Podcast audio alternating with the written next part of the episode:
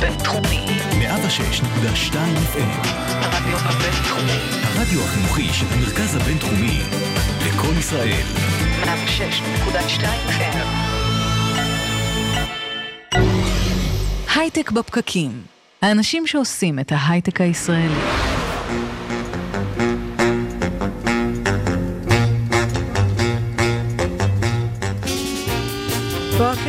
טוב, יום חמישי, 19 בדצמבר 2019 עדיין, הייטק בפקקים.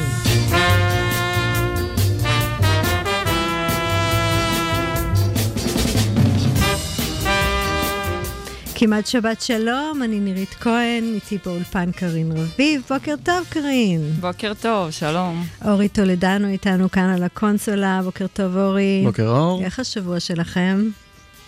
נגמר. אה, זה טוב שנגמר? אה, יש לי עוד הרבה דברים לעשות. אז uh, יש לך עוד... סוף שבוע ארוך. יש סוף שבוע ארוך, ולנו יש פה full house היום, יש פה הרבה, הרבה אנשים שנמצאים איתנו היום, אז כיף אצלנו היום בשידור. נכון, נכון, ושקד, שקד דנבו על הוידאו והצטרף אלינו לחדשות. אנחנו הייטק בפקקים, משדרים לכם ברדיו בינתחומי, בפייסבוק live, בכלכליסט, אצטדיון הסטארט-אפ, ותחפשו אותנו גם בסאונד קלאוד וכל אפליקציות הפודקאסטים בעזרת מילת החיפוש בפקקים. היתרון בשידור live זה שאנחנו יכולים לראות את כל השאלות והתגובות שלכם בפייסבוק ולהגיב תוך כדי שידור. אגב, יש לנו קבוצה, והיתרון של מי שנמצא בקבוצה זה שכבר העבירו לנו שאלות לשידור שיהיה היום. אז יש לנו באמת uh, שידור מדהים. נמצא איתנו כבר באולפן דיוויד ממן. בוקר טוב ומבורך. יזם סדרתי, והוא יספר לנו על האבולוציה בחיי הסטארט-אפ. בטח. או בקיצור, pivot. אה, גם, יהיה גם, היום הרבה pivot-ים. לפעמים, כן, ויותר פיטבולים. מאוחר תצטרף אלינו אה, חנה ינובסקי, משנה למנכ"ל בחברת אה, קווה רובוטיקה. איתה אנחנו נדבר על הרובוטים של ישראלים שמאפשרים את Black Friday, אם שכחתם כבר. ילדים הודים? אנחנו כבר ב- בפנים ההנחות של, אה, של סוף השנה של- ותחילת זה, אבל זה השנה. אחרי הינואר, כן. כן, כן, אנחנו ואחרי כבר בפנים החדשות יצטרף אלינו גם אופיר שבתאי, co-founder ו-CTO של חברת שילד, לדבר על אה, מעקב אחר פשעים פיננסיים. או, מעניין. שנתחיל? נעלמו לי כמה שקלים אתמול. לא יעזור. בוקר טוב, דיוויד. בוקר אור, כיף להיות פה. גם לנו, גם לנו, והנה השבוע שמענו שוב uh, על עוד רכישה, כן ירבו, גדולה בשוק הישראלי, עם ההודעה שאינטל רוכשת את הוואנה לאבס. מדהים. נכון, נכון. אה, כן, זאת, uh, זאת כמובן אופציה אחת להתפתחות של סטארט-אפ. אה, אני חושב שהמון המון סטארט-אפיסטים רואים את זה כיעד, לפחות בסטארט-אפים הראשונים שהם מקימים. אתה אומר לפני שהמציאות טופחת על פנינו, אבל אה, אולי באמת אה, זה זמן מצוין לדבר על האבולוציה בחיים של סטארט-אפ, ודייוויד, אתה מה שקוראים יזם סדרתי, אז בטח עברת את כמה גרסאות של האבולוציות האפשריות אה, ב- בחיים ברוך של השם, סטארט-אפ. די והותר נקרא בוא לזה. תספר לנו קצת. עובד על הסטארט-אפ ה-13 שלי. וואי. כן, כן. מה שנקרא, לא מבין מה זה לא. סתם, אבל uh, התמזל מזלי וגם ארבעה מהם נרכשו. Uh, האחרונה נרכשה על ידי וואוי. Uh, היום מילת גנאי בשוק האמריקאי, אבל uh, בסך הכל תאגיד ענק ומדהים. Uh, פעיל מאוד בישראל, פעיל מאוד בהמון מדינות אירופאיות. Uh, בהכל, שמונה מהסטארט-אפים שהקמתי היו בתחום ה-cyber security, שזה בעצם נקרא לזה ה-comfort zone שלי, מזה אני מגיע. Uh, כתבתי עד היום 28 פטנטים, מתעסק בטכנולוגיה ברמ"ח איבריי, ונהנה מאוד מאוד מהדרך בעיקר. יפה, וכל אלה שלא נרכשו, אתה למדת את הזוויות האחרות של התהליך הזה. חלקם עדיין גדלים, למעשה, חלקם אפילו כבר עברו את ה-80-100 איש, אז הם מתקדמים מאוד. אני כפאונדר שם כבר הרפאתי והמשכתי, אה, אבל כן, חלקם נסגרו, בוודאי, כמו העתיד של המון המון סטארט-אפים בחוסר ידיעתם. פשוט למדתי איך לטעות פחות. נקרא לזה ככה. ואם אנחנו נגלוש ככה לנושא הזה של הפיבוטים שהזכרנו מקודם, אז uh, כמה פיבוטים עברת עם כל, ה, עם כל המוצרים האלה? אה, 7,831. זה- Give or take one. לא, אבל, אבל באמת, חלק מהפעמים ש- כאשר אתה מתחיל מיזם, אז יש, אתה מאוד מאוד ממוקד, לייזר פוינטד, אתה יודע מה אתה רוצה, אתה יודע מי קהל היעד, אתה יודע את הדרך to go to market, אתה יודע את כל המסלול, אבל הרבה פעמים אתה אוחז באיזושהי ידיעה שהיא לא לגמרי אמיתית ואתה לא מקשיב. כן, אתה חושב שאתה מאמין ממש ברעיון שלך, ופתאום אה, אתה, צריך, אתה מבין שאתה צריך לעשות אולי אה, משהו אחר, לשנות אה, לגמרי או את המוצר, או את השוק. שזה אגב במצב הטוב, אני חושבת. זאת אומרת, כן. שאתה מבין. אה, כן, את יודעת. אז איך? זה מזכיר לי שהייתי ילד, אז קראתי ספר על היאקוזה ביפן. ופעם ראשונה שהגעתי ליפן, בספר מתואר בעצם כאשר אתה עושה טעויות רציניות ביאקוזה, מתחילים להוריד לך אצבע. ואתה רואה פתאום אנשים בכל מיני מקומות רחוקים קצת מטוקיו בלי אצבע. פתאום אתה רואה מישהו בלי שתי אצבעות, אתה רואה בלי שלושה אצבעות, לא לומד מטעויות. אז כיזם הרבה פעמים, המון יזמים לא לומדים מטעויות, אפילו בדרך של הסטארט-אפ הספציפי שלהם. אה, מסטטיסטיקה מעניין, 80% מהיזמים שסיימו סטארט-אפ, הצליח או נכשל, לא מקימים סטארט-אפ שני. המסע לא קל, המסע שוחק מאוד, המסע מאוד מעיק, אה, או שאתה סאדו מזוכיסט, אתה יודע, כמוני, אבל שאתה נהנה מאוד מהמסלול הזה. אבל אה, לפני שמדברים ישר על ה-pivoting, הרבה פעמים כיזם אתה לא יודע להחליט. והרבה פעמים אנשים לא מבינים שאסטרטגיה זה לדעת מה לא לעשות, קודם כל. כי פיתחת איזושהי טכנולוגיה, או שאתה בדרך לפיתוח הטכנולוגיה, והיא מושכת אותך להמון כיוונים, ואתה אומר, רגע, אפשר למכור את זה גם כ-B2C, וגם ל enterprise, וגם כ-OEM, וגם כ partnership ים, וגם כ-traditional sales, ו... אבל הרבה פעמים זה אסטרטגיה אמיתית היא לדעת מה לא לעשות. בעצם עוד לפני הפיבוט, אתה אומר, קודם כל בוא להתמקד, לא להרתיח לגמרי. את הים, לעשות את, אה, את ההתחלה נכון. במקום אה, קטן ו... נכון, אוקיי. ממש ממש כך. יפה. להתרכז, להיות להיות מדויק יותר, ואז... ואז איך, איפה הנקודה הזאת שפתאום אתה מבין שצריך לעשות שינוי? כי, כי הגעת לייזר פוקוס, מה, מה, מאיפה בא? אני חושב שההבנה הראשונה היא להבין מה ה-added value ללקוח, ולא מה המוצר שלך. וברגע שאתה מצליח להתכנס במחשבה איזה added value, לא משנה אם זה מבחינת חיסכון, מבחינת יצירת כסף, מבחינת חיסכון בכוח אדם, מבחינת, לא משנה בעצם מה added value, אבל תתרכז ב-added value שנוצר ללקוח. ברגע שאתה מכוונן ל-added value של המוצר ללקוח, הלקוח יוכל להקשיב ולהבין מה הפתרון שלך. וברגע שהוא יודע להקשיב מה הפתרון שלך, אתה מסוגל להתחיל לתחם אותו באיזה תקציב הוא מתיישב, באיזה תוצר הוא מייצר, וככה לקוח, בעצם תתחיל למצוא את הלקוחות האמיתיים. עוד הרבה הרבה שלפני שיש לך מוצר. יש מדינות כמו ישראל שהן extremely, אה, מה שנקרא early adopters, שמסוגלים, בעצם אתה מסוגל למצוא יצרנים וחברות מאוד מאוד גדולות, שמסוגלות להקשיב ומוכנות להבין מה הפתרון שאתה יכול לייצר, ותקשיב לאינפוטים. אם אנחנו באמת אה, מדברים על העניין הזה שאתה צריך, אה, שאתה... אה, בקשר עם הקהל שלך ואתה מקשיב לאינפוטים, אתה בסופו של דבר גם צריך לשכנע את ההנהלה של החברה, למשל, את העובדים של החברה. אז שאלו אותנו פה מהקהל, איזה מדדים, או זאת אומרת, איזה כלים עומדים לטובת מי שחושב שצריך פיבוט, איך אתה משכנע, איך אתה משכנע את, ההנהלה, את ההנהלה. אתה עושה שלושה דברים, אני חושב שהם די עיקריים וקל לכנס אותם. הראשון, אתה מביא את הדיזיין פרטנר הראשון שמסוגל להקשיב ומסוגל להבין את ה-added value, ככה שאתה מסביר מאוד לאן אתה הולך. דבר שלישי, חשוב מאוד לציין שהחברה לא תחשוב שהמהפך יכלול שינוי של 90% מהאנשים. אם פיתחת בסביבה מסוימת, בארכיטקטורה מסוימת, במתודולוגיה מסוימת, זה לא שהכל הולך להשתנות, לפעמים זה רק לצבוע את הפרצוף של המוצר. והדבר השלישי, שהוא מאוד חשוב, תביא משקיע שמאמין בך. אם כבר גייסת השקעה, כן. משקיע אחד לפחות, עדיף שיהיה המוביל כמובן, ידע ויאמין בך מספיק ויבין שהדרך היא נכונה יותר. אז משקיעים יקבלו, זאת אומרת, הם, הם ראו שמשהו שעשית עד עכשיו לא צלח, אז הם יקבלו את זה? זאת אומרת, הם ימשיכו איתך בדרך כלל אה, הלאה? זה נורא תלוי במשקיעים. אין ספק. יש משקיע שיותר מדי מתאהב בפתרון, או יותר מדי מתאהב כן. ברעש שהפתרון שלך עושה, ולא יהיו לו אוזניים מספיק פתוחות, אבל יש משקיעים סופר אינטליגנטים שיעריכו אם תבוא מספיק מוקדם, ותסביר להם. הכיוון שלקחנו עד עכשיו הוא לא אופטימלי. אין מה לעשות. איך אתה, איך אתה מזהה? איזה סימנים יש לך שאתה נמצא במקום הזה המאוד עדין של האם אני מאוהב בפתרון, או שאני מאמין ורואה משהו שאחרים לא רואים? אה, את יודעת, יש שני מדדים קלאסיים לסטארט-אפ, traction ו-income. וברגע שאתה יכול לייצר את הטרקשן המתאים, או לייצר כסף שנכנס. אם התחלת לייצר כסף שנכנס, אמיתי וזורם, אבל הוא לא one shot, one lucky pony, כאילו, את יודעת, הוא לא לקוח אחד מדהים שאמר כן, ומאז אף אחד לא מקשיב. היה לנו פתרון עכשיו, בסטארט-אפ הנוכחי בבינה, לפני כשנתיים בערך, שהבאנו את החברה הפיננסית הגדולה בעולם להיות לקוח משלם. ממש מהר, זו הייתה הפתעה מאוד uh, נעימה, אבל אז התחלנו לעבור מסעות. אינסופיים מסעות צלב עם ארגונים גדולים, שהגענו ל-POC ועברנו את ה-POC והגדרנו את ה-KPI ועמדנו בהם והכל לא מגיע להזמנה, no matter what, ואתה עם ראש בקיר. ובאיזה שלב אתה עושה רגע צעד אחורה ואתה מנסה לראות אז את התמונה אתה בעצם אומר, המלאה. השוק מספר. זאת אומרת, אם אתה, אם אתה מקשיב, זה, אם, אם הלקוחות לא קונים, אז סימן שיש משהו לא מדויק. אני חושב שזה, את יודעת, המדף בסופר בסופו של דבר ייעלם אם לא יקנו אותו. והרבה פעמים כיזמים אנחנו כל כך חדורי מטרה ואנחנו כל כך משתדלים להוביל את זה קדימה בטירוף, ואתה פשוט צריך לעשות צעד אחור ולנסות להסתכל על התמונה המלאה, כמה ניסיונות מכירה עשינו, כמה לקוחות דיברנו איתם. טבלת אקסל. אז פיבוט זה רק אה, סיטואציה שנוצרת מתוך בעיה, אין פיבוט לא, במצב לא, של בוודאי. יציבות והכל טוב? חד משמעית, אוקיי, אז adopt איך? or die, אז אין א- ספק. איך, איך? איך? תשמעי, גם כאשר אתה מגיע למצב שהצלחת לראות את הלקוחות, אבל משיחות עם לקוחות, והרבה פעמים זה שיחות או לקוחות, או של אנשים שהיו הרבה שנים באותו, עובדים בפוזיציה מסוימת באותו לקוח, אתה מקשיב את הכיוון שלאן השוק הולך אליו. את יודעת, מנכ"ל נוקיה בדמעות בסגירת נוקיה עמד ואמר, לא עשינו שום דבר לא נכון, אבל נכשלנו.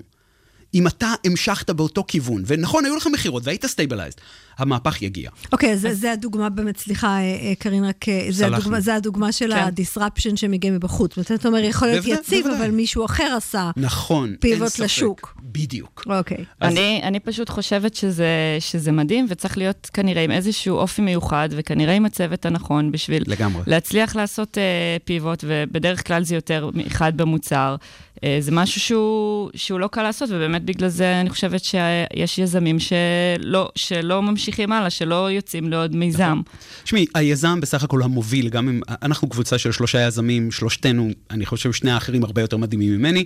אה, אני המנכ"ל וה-CTO כרגע, אחד Chief Scientist, אחד Chief Researcher, והמוביל חייב להיות סופר כריזמטי.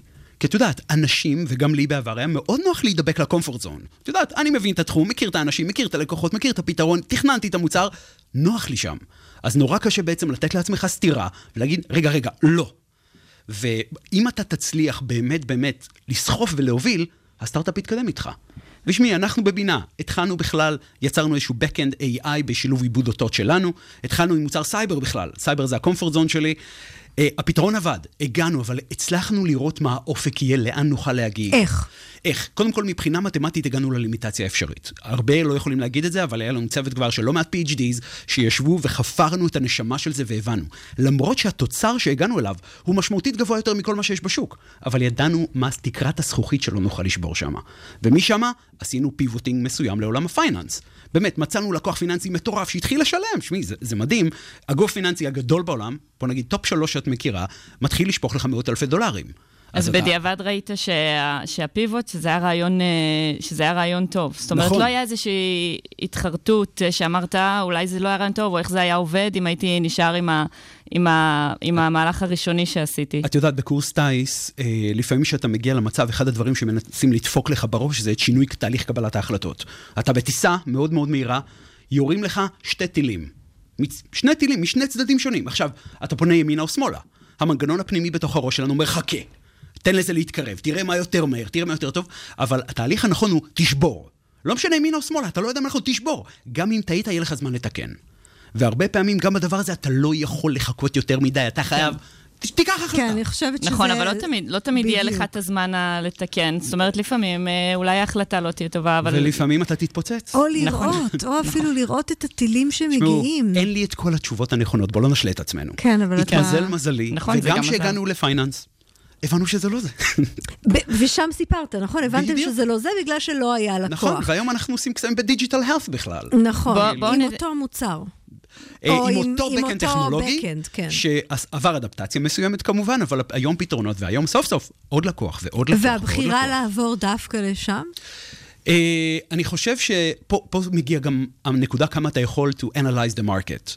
כי תחשבי רגע ה- הרפואי ועולם, למה digital health עכשיו כל כך מתפוצץ? למעשה, digital health is the new cyber, כל, כל האנליסטים אומרים. אם תחשבי על שוק הרפואה, אנחנו ב-2020, 50% מהעולם אין לו גישה לשירותים רפואיים. כן. אם תחשבי על זה, אם ל-50% מהעולם לא היה סמארטפון היום, או, או את יודעת, בקנה מידה המתאים למספרים, אז מדובר על 80% מהעולם לא היה סמארטפון. זו לא הייתה הצלחה. נכון, זה תחום מאוד חזק שמדברים עליו היום אה, הרבה, רפואה, גישה מרחוק. כואב לי משהו, את רואה? הנה, דיברנו, סתם. נכון, עשינו מקודם, ניסינו לעשות את הניסוי עם בינה. ראינו את האפליקציה המאלפת של כן. בינה. תחמיא, נו. כן, הייתי... שפן הניסיונות שלנו. זה היה מגניב לראות שאני רגועה לפי המדדים. אבל בואו ננסה שנייה, כתבו לנו כל מיני שאלות מהקהל, ואני רוצה שניתן טיפים ליזמים אולי בתחילת הדרך, או ליזמים שנמצאים כן, באיזשהו שלב. יש לנו ככה אפילו קבוצה מצטיינת, את רוצה כן, לתת להם קרדיט? כן, איזה כיף לנו, איזה כיף לנו שיש את אה, הקבוצה של המיטאפיסטיות. אני לא רואה. נכון, אתה לא שם, אין, אה, אין מה לעשות. only אבל... on the outside. אולי, ת, אולי יאשרו אותך להצטרף, תנסה. אמ, אז ככה, זה כיף. כתבתי באמת שאלה שאנחנו הולכים לדבר על הנושא הזה, ורציתי לקבל תובנות uh, מיזמים, יזמיות שאולי באמת נמצאים בשלב הזה. אז uh, אחת השאלות שעלו זה איך יודעים להעריך הוצאות כשלא יודעים מה המוצר המוגמר בשלב שבו רוצים לגייס. זאת אומרת, מה חשוב לקחת בחשבון כשנוקבים סכום שאתה רוצה לגייס? וגם אה, בנוגע למודל העסקי. אז אני אגיד משהו שהרבה אה, משקיעים אולי לא אוהבו לשמוע, אבל זה כמעט לא משנה הסכום. סליחה על הכנות הכואבת, אבל בכל מקרה תצטרכו לתת בסיבוב, בסיד שלך, בין 20 ל-30 אחוז מהחברה. אם תגייס 800 אלף דולר, או מיליון וחצי, או 2.5 מיליון דולר, לחלק מהמשקיעים זה לא באמת משנה. בכל תוכנית שתעשה תמיד יש כשלים ויש שינויים ויש כן. עדכונים, בכל תוכנית.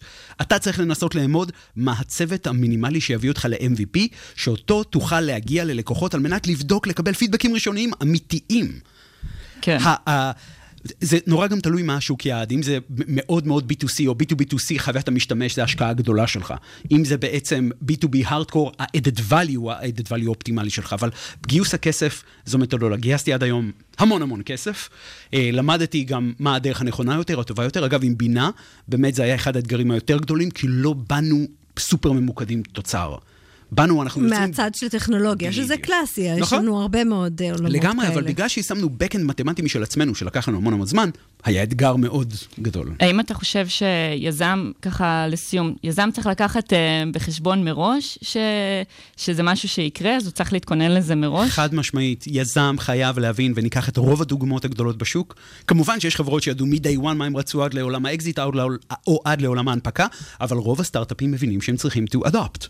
Adopt or die, כאילו, אין, אין מה נכון, לעשות בתחום הזה. נכון, יפה. אז, אה, אז דיוויד, תודה באמת על, אה, על התובנות המדהימות, אנחנו מחכים לך. אפשר, אה, אפשר לדבר על זה הרבה זמן. אפשר לדבר על זה כל היום. לעשות איזושהי סדנה, סדנה כן, כזאת ארוכה. כן, אבל העיקר בוא ננווט לכיוון הנכון של האבולוציה. יאללה, שתקתי. ולסיכום, לעשות ככה, לא, לא לוותר, יש פיבוט, ללכת, להתקדם. ללכת, להתקדם הלאה, לא לוותר לעצמך בכישלון. תודה רבה. ואם מישהו צריך עזרה, גוגל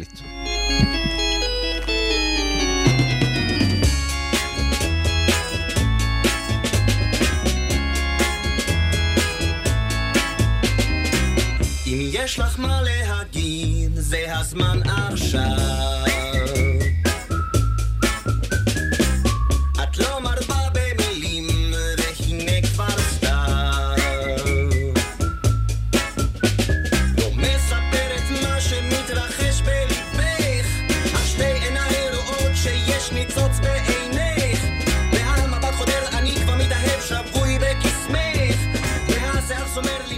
תגידי, קארין, את עושה קניות בבלק פריידיי, סייבר מנדיי, איזה עוד יש? אני, אני יודע שאני לא חלק מה-750 מיליון ישראלים, אני חושבת שראיתי שהשתתפו בקניות האלה של בלק פריידיי, אבל uh, אני ככה אולי בנספחים, בהנחות שיש קצת אחרי זה, או לקראת סוף השנה, אני יותר, אני יותר שם. כן, כן, האמת היא שזה, אני חושבת שהתרגלתי, אני, לפחות התרגלתי כבר לרעיון שלאמזון יש מערכת אה, שלמה שמאפשרת למה שהזמנתי להגיע אליי במהירות uh, יחסית, אבל חשבת פעם, איך עושה את זה סתם ככה חנות לא, ברשת? לא, לא, אני פשוט לוחצים על ביי, נכון, לשלם, והופ, כן, כן, זה מגיע תוך כמה ימים. יפה, אז זה... דרך אגב, כשאני כן. הייתי בסין, הזמנתי, שגרתי בבייג'ין, הזמנתי משהו, ותוך שעתיים זה הגיע אליי שמה לדירה.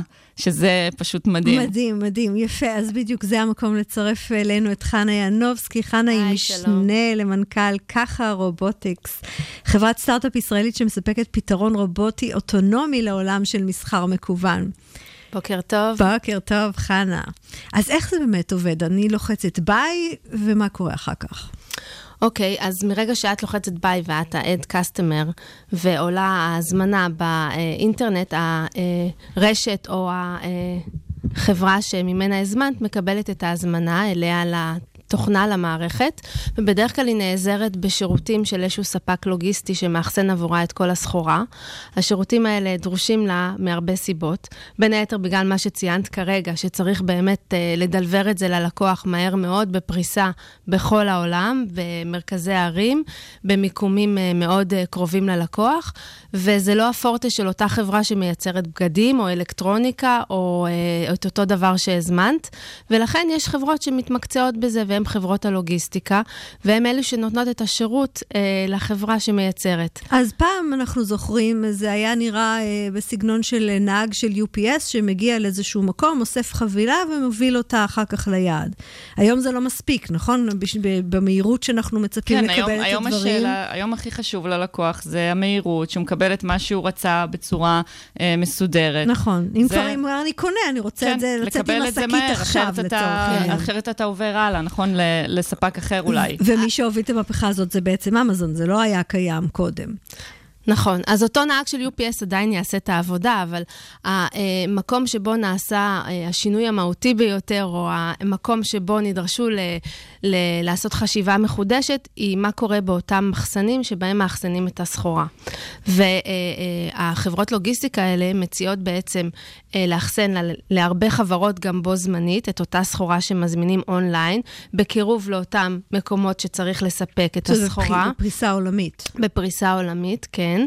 וה challenge', האתגר הוא באמת שמרגע שיש הזמנה אונליין, ודרך אגב זה יכול להיות בן אדם פרטי כמוך, כמו הדוגמה שנתת, אבל לא בהכרח, זה יכולה להיות גם רכישה אה, סיטונאית, שנקראת אולסל, שהחנויות אה, אה, עצמן מזמינות מניהול אה, אה, המלאי שלהם. ואני עכשיו חנ... חנות בוטיק, ואני רוצה כמה פריטים מהחברה נכון, הזאת, וכמה נכון, פריטים מהחברה הזאת, נכון. ואני יכולה לעשות גם את זה נכון, ככה. או חנות בוטיק, או אפילו חנות של הרשת עצמה. זאת אומרת, אם יש רשת אופנה, אז כל החנויות שלה שפרוסות ב... אה, בפריסה עולמית, צריכות כל פעם לנהל את המלאי שלהם, וצריכות לקבל את זה מהמרכז הלוגיסטי. ומושכות את זה ממרכז לוגיסטי, שהוא לא נכון. לא בהכרח של החנות עצמה. נכון. Okay. אוקיי. אז האתגר הוא של, אה, של אותו מרכז לוגיסטי, זה לנהל את הכמויות האדירות האלה של אותם פריטים, זאת אומרת, לקבל אותם באינבאונד, אה, באזור של קבלת הסחורה, לסדר אותם באופן האופטימלי ביותר במחסן, ומרגע שיש הזמנה פרטנית כזאת,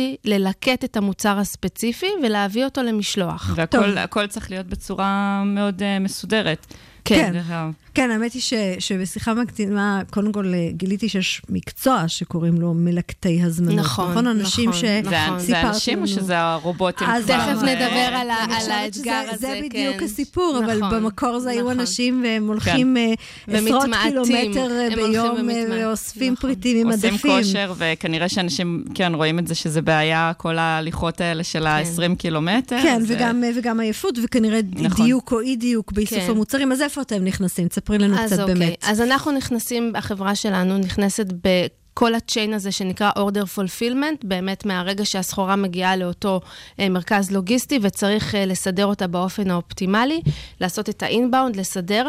אה, והס- ובעצם לס- חלק מהטריק הוא כבר איפה בתוך המחסן הענק הזה אני שם את נכון. המוצר, כדי נכון. שלפי ה- הש- הש- הזמינות לפי והשמישות שלו, הפריורטיזציה, הפריוריטי שלו, runners בדיוק. של אותו מרתק. פריטים, ובאמת כיוון שהמחסנים האלה פרוסים, המרכזים הלוגיסטיים האלה פרוסים אה, אה, ב- בכל העולם ובקירוב של מרכזי ערים, מאוד מאוד חשוב הניצולת אה, של ה space, ה density, הדרך שאתה מנהל את המחסן שלך מבחינת אה, אה, כמה אופטימיזציה, אה, לרכז פריטים ביחד, איפה למקם אותם ביחס לעמדת הליקוט. עמדת הליקוט היא העמדה שבו עומד ה picker, אותו מלקט, ולוקח מהקופסה את הפריט הספציפי כדי לשלח אותו לפי ההזמנה הספציפית, אז הם צריכים לסדר את זה בצורה האופטימית, האופטימלית, וזה צריך להתבצע on the fly. זאת אומרת, כל הזמן שיש הזמנות אונליין, צריך לדעת אה, ולראות איך מסדרים את המחסן באופן האופטימלי. זאת אומרת, עכשיו יש חורף, אז תביאו כפפות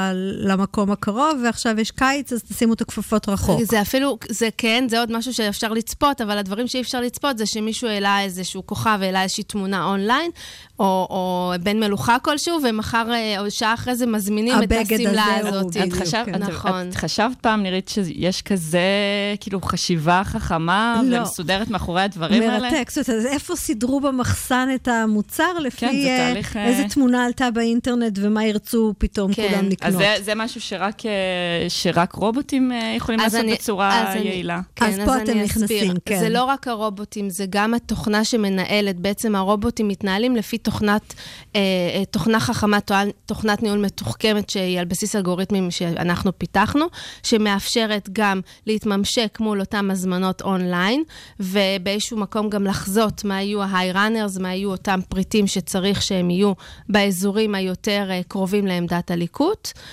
ואנחנו בעצם מתממשקים לאותה תוכנת הזמנות של המחסן, ומאפשרים את הניצולת הזאת של הסידור באותו מחסן. בעצם אתם, אתם עוזרים למחסן להבין כשהוא קולט מוצר, איפה המקום הנכון לשים נכון. אותו. אחר כך בעצם, אפילו כשהוא מגיע, נגיד, לעמדה, אחר כך להחזיר אותו נכון. אולי לא לאותו לא מקום, לאותו לפי מקום, הסדרי נכון. עדיפויות של ניהול וגם, המלאי. וגם לעשות איזושהי קונסולידציה של מוצרים ביחד. כל הזמן, הדבר הזה זה תהליך שקורה כל הזמן. כל הזמן בעצם המקום על המדף נכון, משתנה. נכון. וואי, וואי, וואי, לא ידעתי שיש דבר כזה. בארץ, בארץ זה גם משהו שכבר uh, קראתי שנכנס, זאת אומרת, גם יש פה מחסנים, גם התחילו... נכון, התחילו כבר... בוודאי, בוודאי, יש פה חברות לא, לוגיסטיקה ומחסנים. לא, תמיד, אתה תמיד כן. אומרים uh, חו"ל ואמזון, והשוק פה קטן מדי, אז uh, יש פה עכשיו גם את העניין הזה של מחסנים ורובוטים, שנכון, שהם נכון. מתחילים... Uh, אין ספק שהשוק. בארץ קטן ביחס לשוק האירופאי והאמריקאי, אבל uh, גם פה כבר המהפכה מתחילה. כן. אני רק uh, אסיים בלהסביר uh, שזה לא רק התוכנה הזו שמנהלת, אלא בסוף צריך להגיע אותו רובוט שייקח את הארגז הרלוונטי ויביא אותו לעמדת הליקוט. שאפשר יהיה ללקט את הפריט הרלוונטי. אה, וכמו שהתייחסנו לפני שנייה, הרובוטים אה, בעצם באים לתת מענה מאוד כואב בתעשייה הזאת, שהעובדים אה, לא מסוגלים כבר לבצע את העבודה הזו מהרבה אבל סיבות. אבל מה, מה יהיה עם העובדים האלה עכשיו? אז אני אומרת, קשה מאוד להשיג עובדים. בתחום הזה, החברות לוגיסטיקה לא מצליחות לגייס עובדים אה, שמוכנים ללכת עשרות קילומטרים ביום ולעשות עבודה פיזית של להרים ולהוריד ארגזים. אה, והרובוטים אה, החכמים האלה שאנחנו מפתחים, יאפשרו לאותם עובדים לעשות את הפעולות שנדרשות מסביב. לפעולות הליקוט. זאת אומרת, הוא בסופו של דבר, הם עומדים בדלפק ואורזים את נכון. המוצרים עד שהרובוט יחליף נכון. אותם בפעולה הזאת. דווקא זה נשמע לי משהו שכן יכול להיות, את יודעת, יש הרבה אנשים שמחפשים עבודה, שזה נוח להם. השעות האלה, אמנם נכון, זה הרבה הליכה, זה לא מתאים לכל אחד, אבל בסופו של דבר, אה, מה העובדים האלה יעשו אחר כך? שאנחנו לא, מדברים, אבל... אנחנו מדברים על זה הרבה בהייטק, זה... באמת, שמחליפים, אה, לא, אבל, שמחליפים אבל... אה, עובדים בטכנולוגיה. כן. נכון, אבל כשאת מדברת עם הלקוחות, עם החברות לוגיסטיקה, הן בפירוש אומרות, ואת רואה את זה שאת מבקרת אצלם, שיש להם קושי לגייס בני אדם. התחלופה שם היא תחלופה מאוד משמעותית, בעיקר, כמו שציינו, בלק פריידיי וכולי, ש... כן, שזה צריך פתאום יותר אנשים, ו... יש איזשהו peak פתאום.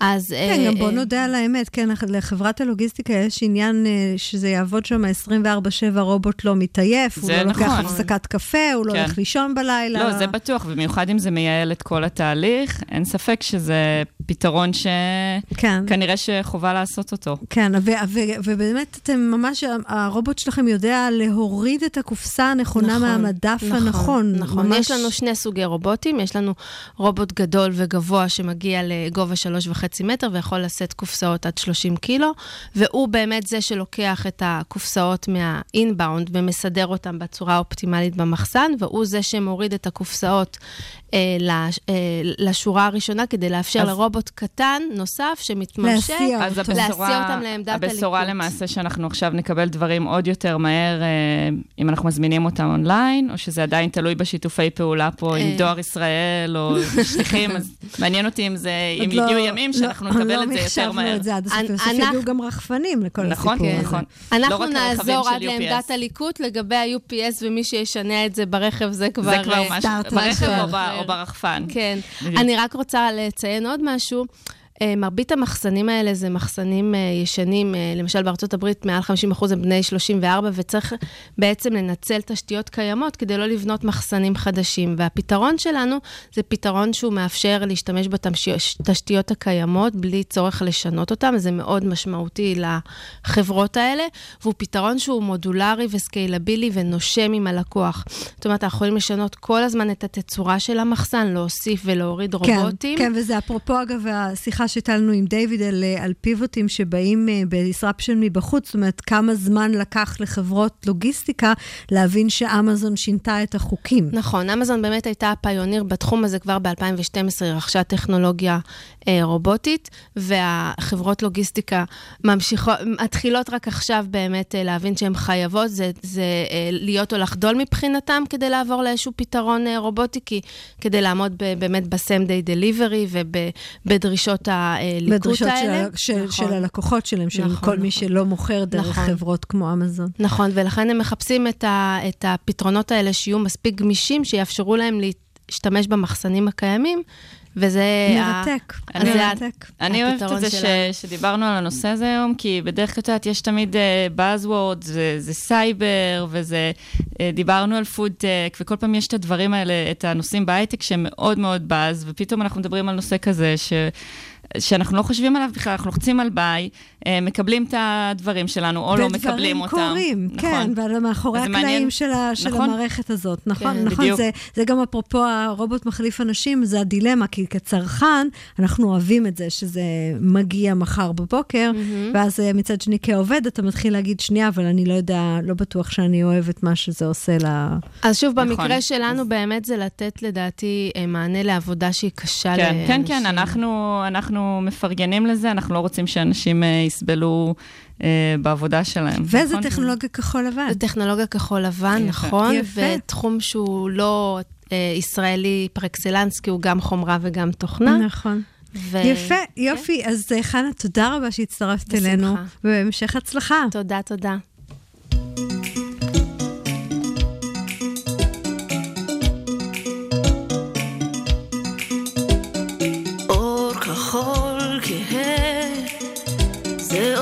אותך ברחמים. צף אתה הוזה, מרחף בעולמות גבוהים. אתה אולי יודע הכל, ורואה את הסודות גלויים. אתה ודאי רגוע מאוד, זה עוטף אותך ברחמים.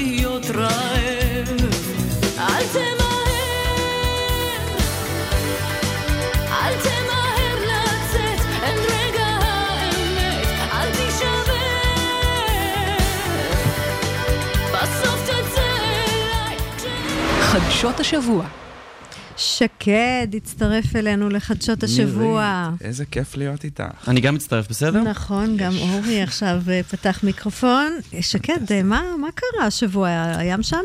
יואו, מה, מה זה משעמם? היה כל כך הרבה, אני לא יודע מאיפה להתחיל.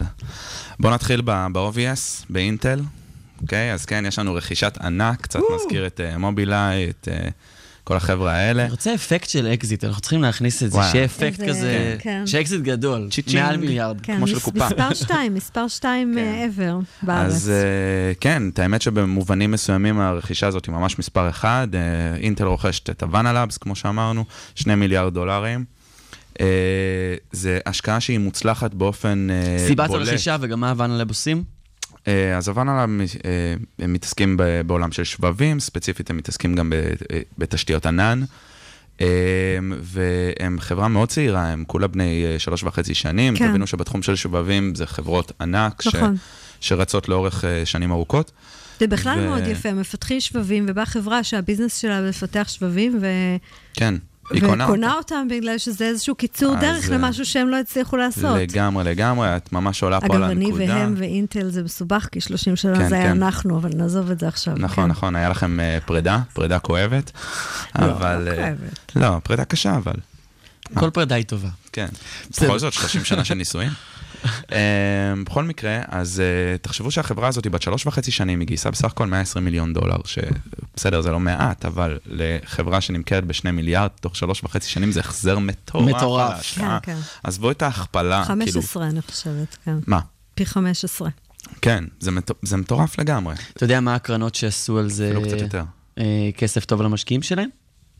איזה קרנות השקיעו בהוואנה לבס ועכשיו הם... אז זהו, בסבב גיוס הקודם באמת של הוואנה לבס, שהיה 75 אה, מיליון דולר, המשקיע המרכזי היה אינטל, שבעצם די ברור שכבר שמה אינטל כן. אה, שמה את העין שלה, אמרה לעצמה, אני שמה פה איזה דגל קטן, איזה, איזה ספיי, כדי אה, לשים לב על, ה, על החברה הזאת, לראות איך היא מתקדמת, מה קורה איתה, ואם באמת הם יעמדו בכל ה-KPI שלהם, שהם עמדו בהם בטירוף, אז, אז הם באמת ירכשו אותם. תבינו שהצלחה בתחום הזה, זה חברה שתוך שלוש שנים מצליחה לייצר שבב אחד, זה כבר הצלחה משגשגת. כן, והם עשו שניים. הם עשו שני שבבים בשלוש וחצי שנים, זה משהו שלא נראה. ושניים שונים, ב- שניים פתרו שונים. לאינטל שתי בעיות שונות בו בדיוק, זמנית. תחומים כן, שונים כן. לגמרי, זה, זה, זה, באמת, אה, זה באמת משהו שהוא הוא ראוי להערכה מאוד, זו חברה שהצליחה בצורה באמת יוצאת דופן. אין לנו ממש גורמים רשמיים לסיפור הזה, אבל אנחנו יודעים שהיה עוד, עוד הצעות על, ה, על, ה, על הפרק בקשר לזהו. כמובן שאינטל נתנה כזו הצעה שאי אפשר לסרב לה. סתם לעניין, הסתכלתי על כל מיני חברות אחרות שאיכשהו מזכירות קצת את התחום. מובילאיי נמכרה ב-15-3 אחרי 18 שנה. כן. כאילו שתקלטו את הזה. איסקר, 6 מיליארד דולר, היא נולדה ב-1953 או 52, אני זוכר. והיא נמכרה ב-2006 בפעימה הראשונה, ב-2013 בפעימה השנייה. תבינו כאילו שאנחנו מדברים על חברות שבאמת לוקח להם עשרות שנים, ופה זה שלוש וחצי שנים. אז אולי מדובר רק בשני מיליארד דולר, אבל זה ROI מטורף. רק, גם שני מיליארד דולר זה דבר כן. מטורף, כן? אוקיי, עכשיו אה, בואו נלך קצת מה עוד לפיקנטריה. היה לנו? כן. מעבר לזה, היה לנו את ה... אתם זוכרים את הסיפור שהיה לנו ב... ביוני? על, ה... על הבחור שאנחנו מדברים באמת על אה, קוואדריגה CX, שהיא חברה קנדית. עם ש... הביטקוין? בדיוק, כן, שהתעסקה כן. עם הביטקוין אז.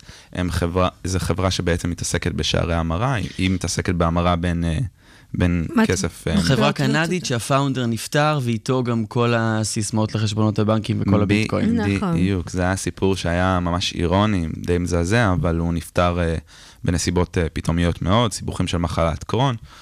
אה, והוא- אז היה קוריוז מצחיק, ועכשיו מה קורה? בדיוק, תיאוריית אז היה קונספירציה? קוריוז מצחיק, בכל זאת בן אדם מת, אבל... סליחה, נכון, כאילו זה פשוט, אבל... אה, כמה שזה יותר רחוק, כן, סליחה, אבל זה לא מצחיק, זה אני מצטער, חוזר. לא, לא, לא, כן. לא, חס וחלילה, אבל כאילו, זה קצת... יש אה, לך תיאוריית קונספירציה. כן. אז בדיוק, אז התיאוריית קונספירציה שעומדת מאחורי הסיפור הזה, זה שעכשיו באמת עורכי דין, תבינו שמאות, כאילו 100 אלף, 100 אלף משקיעים בזהו, ממש איבדו את הכסף שלהם, 100 190 מיליון בגלל ברמה. של- ברמה של. אין password. אין, אוקיי, זה כן. מצחיק. בדיוק. אה, לא זה שהוא נפטר, אבל זה כן. אגב, זה נורא מעניין אם מישהו לזה, למד לא- מזה.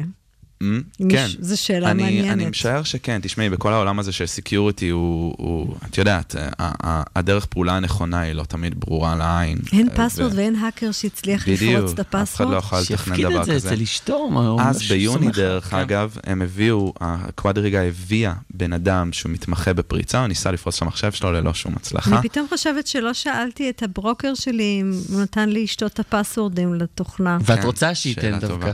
כן. את סומכת על אשתו? זהו, בדיוק, כן. זאת בעיה, זה דילמה כן. הסיפור הזה. אוקיי, נמשיך, כן. כן, אז מה קרה מאז? כאילו זה כבר איזה- אה, לא חדשות. מה החדשות? נכון, זה קצת פסה, זה מיוני, הוא, הוא זה, וגם אז בחקירה עלה ש-145 מיליון דולר נעלמו, לפחות 145 מיליון דולר נעלמו מהחשבונות אה, של לפני קוואדריגה. שהוא מת. משהו, כן, כמה חודשים לפני, חודשיים, שלושה לפני, נעלמו. אבל אז, אז אולי זה התאבדות? כי זה די קלאסי אינבסטמנט בנקר לגלות שנעלמו לגמרי. 150 מיליון דולר ולהתאבד. זה קרה הרבה. כן, נטפליקס מאזינה לנו, יש תוכן חדש בוודאות, זה ממש נשמע כמו נכון. סדרה. אז אה, התאבדות זאת גרסה אחת, יש עוד גרסה. התאבדות זה גרסה אחת, רצח זה- זה- זה- זה גרסה אחרת, בריחה, שזה בכלל זהו, לא הבן אדם אה, שנמצא שם. יצירת זהות בעצם, כן. נכון? זאת אומרת, הכ- הכותרת שראינו השבוע זה הכותרת בוא נוציא אותו המרכזית מהקבר בשביל לבדוק אם זה הוא. עורכי הדין שתובעים את קוואדריגה, שדרך אגב קוואדריגה כבר לא קיימת, היא הכריזה על פשיטת רגל אה, לפני כמה חודשים, והעורכי דין דורשים להוציא את גופתו מהקבר כדי להבין את סיבת המוות ולהבין את הזהות שלו, להיות משוכנעים ש- שזה אכן הוא. שזה אכן הוא. אוקיי, ויכול להיות creepy. שיש מישהו שמסתובב בחוץ עם כל הכסף. אוקיי, י- יש פה איזה בוטום ליין לדעתי. מה? ש- שמי ש... אין כסף בחינם, כל. המהפכת הביטקוין. אני דווקא לוקח את זה ל... זה, זה, זו השקעה מסוכנת. וזה שקשה גם לאחסן את הכסף הזה, קשה לשמור אותו, זה מסוכן. לא, זה- וזה אחד הסיכונים שלוקחים. זה קצת מטריד אותי, זה כמו שסבתא שלי אמרה, בשביל מה צריך מכונת כביסה יש סינטבון. לא, זאת אומרת, כאילו, נמצא לזה פתרונות, הכסף הווירטואלי יש לו, הוא לא ילך לשום נכון, מקום. אבל כרגע זו עדיין השקעה מסוכנת, וזה אחד הסיכונים שלוקחים. תשמע, באש השקעה. מסוכנת, זה נכון. השקעה מסוכנת, כמו הרבה השקעות מסוכנות, כמו השקעות הון סיכון. נכון. אה, שהן מניבות רווח יפה, ומי ש... אתה יודע, שם את הכסף שלו כשהביטקוין היה לאזור ה-100-250 דולר, הוא היום יכול להיות אה, מיליונר רציני. כן. אז, כן, אה, טוב, בכל מקרה זה אפרופו נלמד ונתקדם והיה יכול לשים גם את. הכסף שלו כן. בעוד מל- מלא מטבעות וירטואליים אחרים. ש- למרות שבאופן יחסי, שתדעו. לכם שבחצי שנה האחרונה, באופן יחסי הביטקוין יחסית יציב בהשוואה ללפני. בסדר, אז, עדיין יש כמה סקלט. כן. מה עוד היה השבוע? אז מעבר לזה, יש לנו את מנכ"ל מרכז המחקר ופיתוח של מייקרוסופט ישראל, אסף רפפורט, הוא עוזב, אה, אחד האנשים המתוקשרים במייקרוסופט, הוא נכון. ממש עשה שינוי. מתוקשרים אה, אבל אגב לא מתראיינים. נכון, הוא לא מתראיין, אבל הוא עשה אנחנו המון רצינו המון ניסינו, שינויים. זה לא היה קל. הוא כן. הצליח ממש לשנות את התדמית של מייקרוסופט בכמה שנים האחרונות. אה, מייקרוסופט הוא הגיע אליהם רכישה. נכון, הוא הגיע, במקור הוא הגיע בעצם מאדלום, לדעתי קוראים נכון. מאדלום זו חברה שהוא הקים, נמכרה ב-320 מיליון דולר למייקרוסופט. אמת, אמת. אה, אז זהו, אה, נמכרה, ואז אה, היה, היה דיבור שם על, על מי יתפוס את התפקיד של המנכ"ל מרכז מחקר ופיתוח, והוא הציע את עצמו, וזה זה, זה היה כאילו השמה שהייתה מאוד לא ברורה באותה לא תקופה. טריוויאלית. בדיוק, כן. היא לא הייתה טריוויאלית, הוא בן יפה. 34, לא עם הרבה ניסיון ניהולי, תופס את אחד הפוזיישנים החזקים בישראל. כן. זה, זה היה מאוד מאוד מרשים. איך הוא הסתכלתי- מסביר את הפרישה? איך הוא מסביר את הפרישה? בגדול הוא... הולך לעשות סטארט-אפ. בדיוק, הוא רוצה לעשות מה סטארט-אפ. חדש. הוא לא גדל במייקרוסופט, כן. הוא בא לשם כן, עם בא לעשות הזה, סטארט-אפ. ועכשיו הוא לא יכול להמשיך את הדרך. בריאיון שלו, אני שמעתי אותו אומר שהוא, הוא, הוא, כשהוא נכנס לתפקיד הזה, הוא תכנן לעזוב אחרי שנתיים. הוא פשוט אה, התאהב במייקרוסופט, הוא שפך המון המון המון מחמאות על מייקרוסופט עם העזיבה שלו. הוא אמר שזו חברה מדהימה עם אג'נדות נפלאות. תשמעו, בתקופה של כמה שנים האחרונות שבאמת הוא כיהן, הם עשו כמה שינויים אה, מאוד מאוד יפים בגישה שלהם. אחד מהם היה כל סיפור הפונדקאות, שבטח שמעתם. הם אה, נותנים לעובדים שלהם, לכל עובד שלהם שמתחיל תהליך פונדקאות, הם נותנים לו מענק של 60 אלף שקלים, שזה בעצם להשוות את, ה, את התנאים עם, עם בעצם עם הריון רגיל. נחמד. של, יפה, של זוגות, יפה. זה ממש ממש כן, מוערך. זה המקומות בהם שחברות נכנסות לאיפה שהרגולציה והחקיקה כן. והמדינות עוד לא נמצאות, החברות עושות את ההשלמה של עם הפער כל הזה. הקהילה הלהט"בית, הם אה, ממש... אה, הם הרימו את הכפפה ולא רק עשו פוסט בפייסבוק, אלא הוציאו יותר. לגמרי, הם גם משכו המון המון חברות מאחוריהם, אתה יודע, בכל זאת קורפורט גדול, שם ענק. כן. אמ, קראתי גם שהוא מספר שם שבפגישה הראשונה עם, אה, עם סטיה נדלה, אה, חודש לאחר הרכישה, אה, סטיה אה, אומר לו, אני כאן כדי להציב תנאים ואתה כאן כדי לשבור אותם. אה, נחמד. כן, שזה יופי של תרבות. ככה מדברים גם עם. סטארט-אפיסט. ממש, ממש כן. ככה. כאילו, אתה לא. רוצה... נתנו לו את כל המקום שלו אה, להמשיך אז ולגדול אנחנו ולקחת מבינים את למה זה. הוא נשאר אה, יותר ממה שבדרך כלל. אה, יפה. אנחנו יודעים איזה סטארט-אפ הוא הולך להקים, או שזה עדיין... עדיין אה, לא, עדיין לא. בשלב אנחנו- הסטילס. בדיוק, אנחנו כן. בטח נגלה בהמשך. יופי, אז אה, תודה רבה שכן, חדשות מרתקות תודה השבוע. רבה לכם.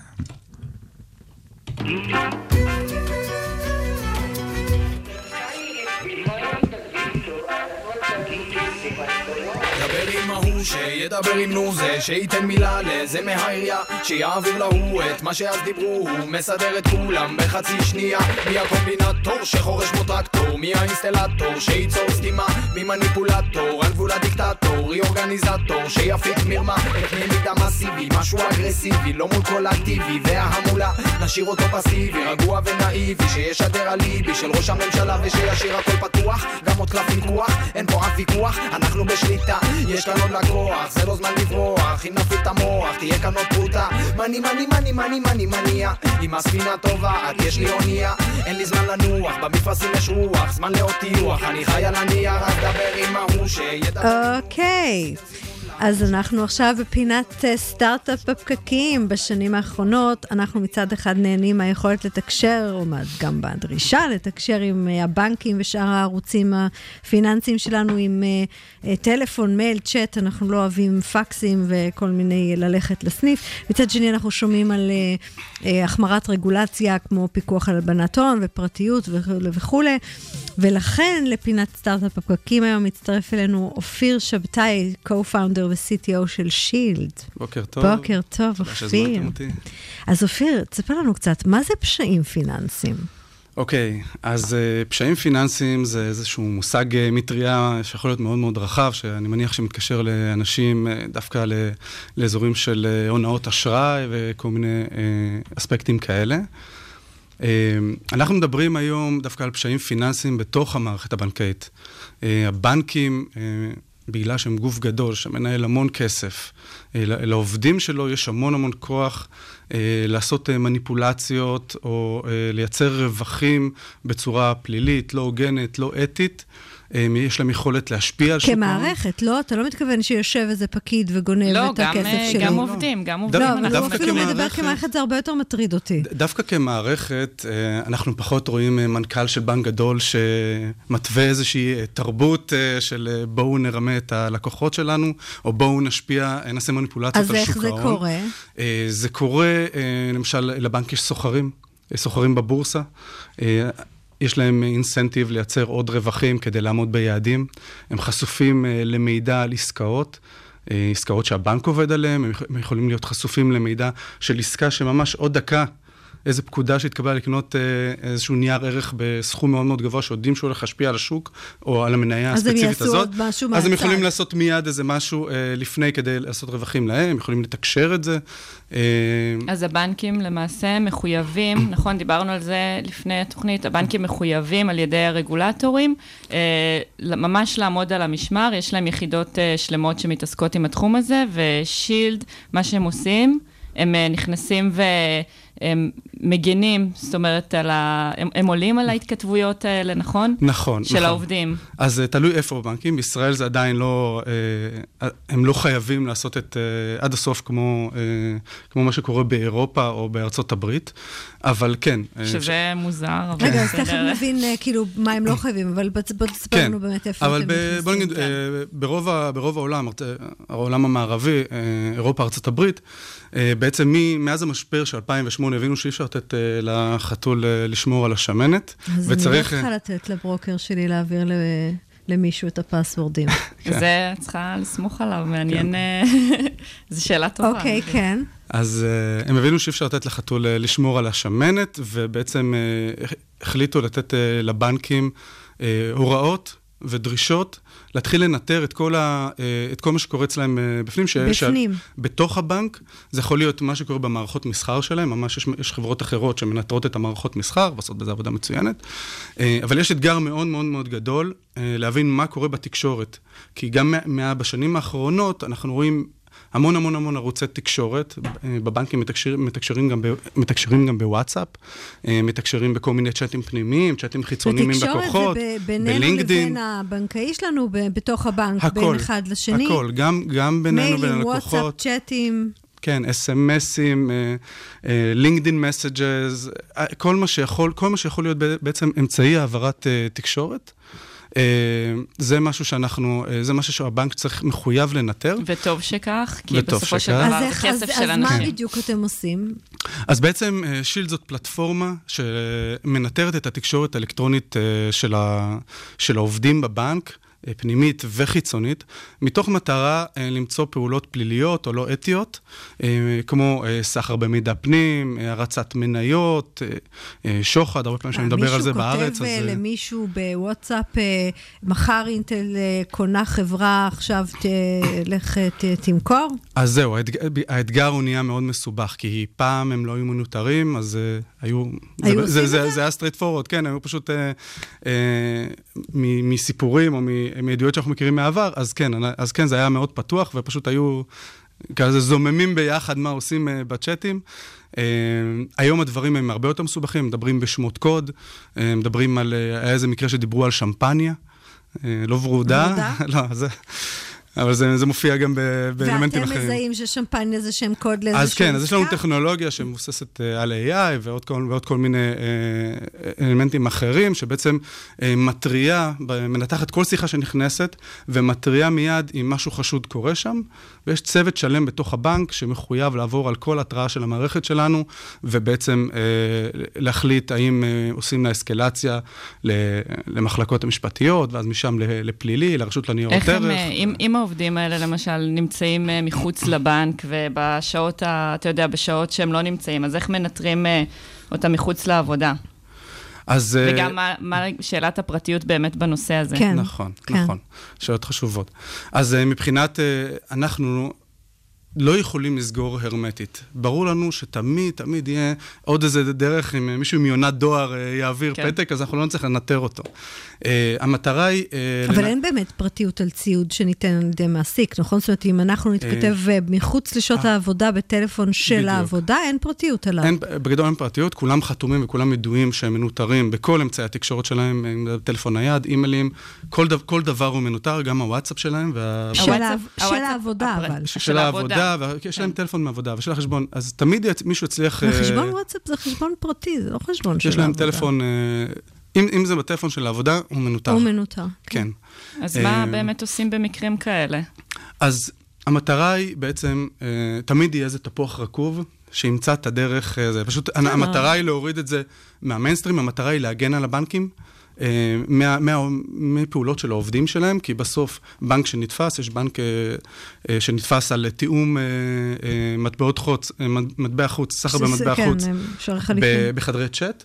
הם שילמו כרגע 40 מיליון דולר, הם הקצו עוד 900 מיליון כן, דולר הם, קנס. הם אוכלים אותה, אם עובד שלהם כן. נתפס, הבנק. והם לא עלו על הבנק, זה. הבנק אוכל אותה, יש בעיות, יש אה, בעיות... יש לך אה, בטח סיפורים עסיסיים על אה, פשעים אה, יש, מרתקים. יאללה, ספר. לנו איזה פשע יוצא דופן פשע יוצא- מיוחד. האמת שיש פשע, פשע יוצא דופן והוא חריג מאוד. יש בנק דני שנתפס. דנסקה, דנסקה בנק, דנסקה נכון? בנק. עם, ה, עם דויטשה בנק שם, עם כן, השיתוף כן, זה פעולה. בנק, אני זה רגע, בנק רגע, לא שנתפס. זה בנק ש... לא, זה הזכיר לי, אני זוכרת שאת הדיבור על, ה, על העניין הזה באמת. אוקיי. כן, אז זה בנק אה, שנתפס אה, בעצם על אה, הלבנת ההון הכי גדולה בהיסטוריה, 250 מיליארד דולר בעשר שנים, באיזה סניף אה, קטן שלהם אה, באסטוניה. זה כאילו שבנק פועלים ילבין סכום כזה דרך הסניף שלהם בבית שאן. זה כזה, זה, זה, זה בערך הפרופורציה. בית שאן ואיך ואסטוניה. תפסו זה אותו? סליחה? איך תפסו אותו? אה, ספציפית פה אה, מלשינים. מישהו סיפר. מישהו, מישהו הלשין, אבל זה היה לאורך תקופה, אומרים שהיה שם גם מעורב שם אה, כסף אה, של מאפיה רוסית, ושם כל זה מתחיל כנראה, אנחנו כבר לא יודעים אה, מה, מה אמיתי ומה לא. כרגע זה בשלב החקירה, כל הנהלת הבנק התפטרה. מה שאבל קצת אה, מדאיג בסיפור הזה, זה שזה עבר באמת לדויטשה נכון. בנק בגרמניה, ואחר כך זה עבר דרך עוד אה, שלושה בנקים אה, אמריקאים או משהו כזה, ו... אה, את דיברת מקודם על זה שזה העובד בדרך כלל עושה דברים, אבל פה זה... זאת אומרת, כמה בנקים לא עלו על זה, אז יכול להיות לא שכן... עלו על זה או לא עלו על העלימו זה. עין? העלימו עין זה גם דיבור, אה. ויכול להיות באמת שזה לא רק אחריות של העובד, אם, אם הבנק באסטוניה, בתור בנק, אה, היה אחראי על כזה דבר, אז זה כבר גם משהו ש, שצריך לעלות עליו. לא, כי היו מערכות פיננסיות שלמות, או לפחות לוקיישנס שלמים שנבנו סביב הלבנת הון. בדיוק, בדיוק. אז אה, במקרה הזה בעצם דנסקה בנק היה סוג של הגייטווי להלבין את הכסף, אבל כן. כן. הוא סיבך אה, עוד בנקים נוספים, ויש היום איזה, אה, זה בחקירה של 11 גופי רגולציה שונים, שלא יודע מה יקרה עם הבנק, מניית הבנק התרסקה. אז מה יש בעצם בארץ זה שלא יכול, מאפשר... יכולים לסגור, בנק יכול להיסגר להיסגר מכזה ככה, דבר, כן. נכון? יש איום גם על הבנק בארץ הזה. היה לנו הרי סיפורים כאלה, אבל מה, מה יש בארץ שלא לא מייצר מצב שזה חובה לעשות את הניטור הזה? אה, אני חושב שהם יגיעו לזה בארץ, פשוט אה, לוקח זה זמן... אה, רגולציה? זה רגולציה, בעצם הבנקים לא, לא רוצים לעשות את זה, זה אה, אבל אה, צריכים לחייב אותם אה, לסיפור הזה. בארץ הם מחויבים חלקית, הם קצת אחורה. והחקיקה פשוט יש- כן, באירופה כן. ובארצות הברית טיפ- מחייבת אותם. היא טיפה יותר מתקדמת אה, בכמה שנים, הדברים האלה קצת אה, יותר, לא- לוקח להם זמן אה, להבשיל בכל מיני ריג'נים שונים. אה, אה, וזהו, באמת נכנס גם האתגר של הפרטיות פה בשנים האחרונות באירופה, שקצת מתנגשת עם מה שאנחנו עושים. נכון, ואיך פותרים את זה? אה, אז בעצם, נקרא לזה, החוק קצת עוזר לנו. אה, אבל יש איזשהו בלנס אה, שאנחנו אה, כפלטפורמה... אבל זה לא שלכם, זה בעצם החוק צריך לייצר את הבלנס בין פרטיות כן, לא, לבין פ- החוק- רגולציה. מייצר, ואנחנו כפלטפורמה צריכים לעזור לבנק מצד אחד לנטר ולשמור, מצד שני להגן על הפרטיות של הלקוחות שלו, של העובדים שלו. בסוף אנחנו חשופים, המערכת שלנו חשופה, אנחנו לא באופן אישי, אבל כן, המערכת בסוף שלנו חשופה המידע הזה, למשל, היה משהו עכשיו, זה סיפור עם, בנק- עם בנק לאומי, שלקחו בסוג של כופר מידע של המון משתמשים, ואם אה, המידע הזה אה, נחשף לציבור, זה יכול אה, לגרום צרות כן, רציניות כן, ללקוחות. טוב, זה נכון. באמת אה, בעיות אז- מסוג אחר. נכון. נכון, אבל זה בעיות שאם באמת לא יהיה את ההגנה הזאת, אז זה משהו שאנשים, אתה יודע, הם צריכים לסמוך על המערכת הזו.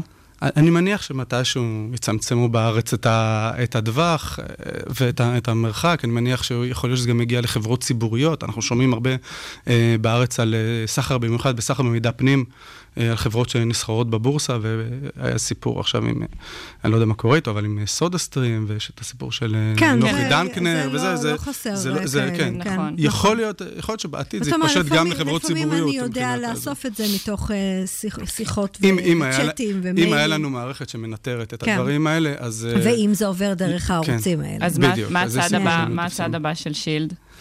אה, אז אה, שילד, אנחנו כרגע בשלב, אה, בשלבים מתקדמים של אה, סבב אה, גיוס, פתחנו משרדים אה, בלונדון, יש לנו משרד ב- בקופנהגן, אה, אנחנו ב- בעיקר גדלים, ו... וזהו. ותשמרו, תגנו עלינו. בדיוק. זה מה נשתדל. מה נשאר להגיד בנושא הזה. ולהמשיך להצליח. תודה, תודה רבה. תודה. רבה, אופיר.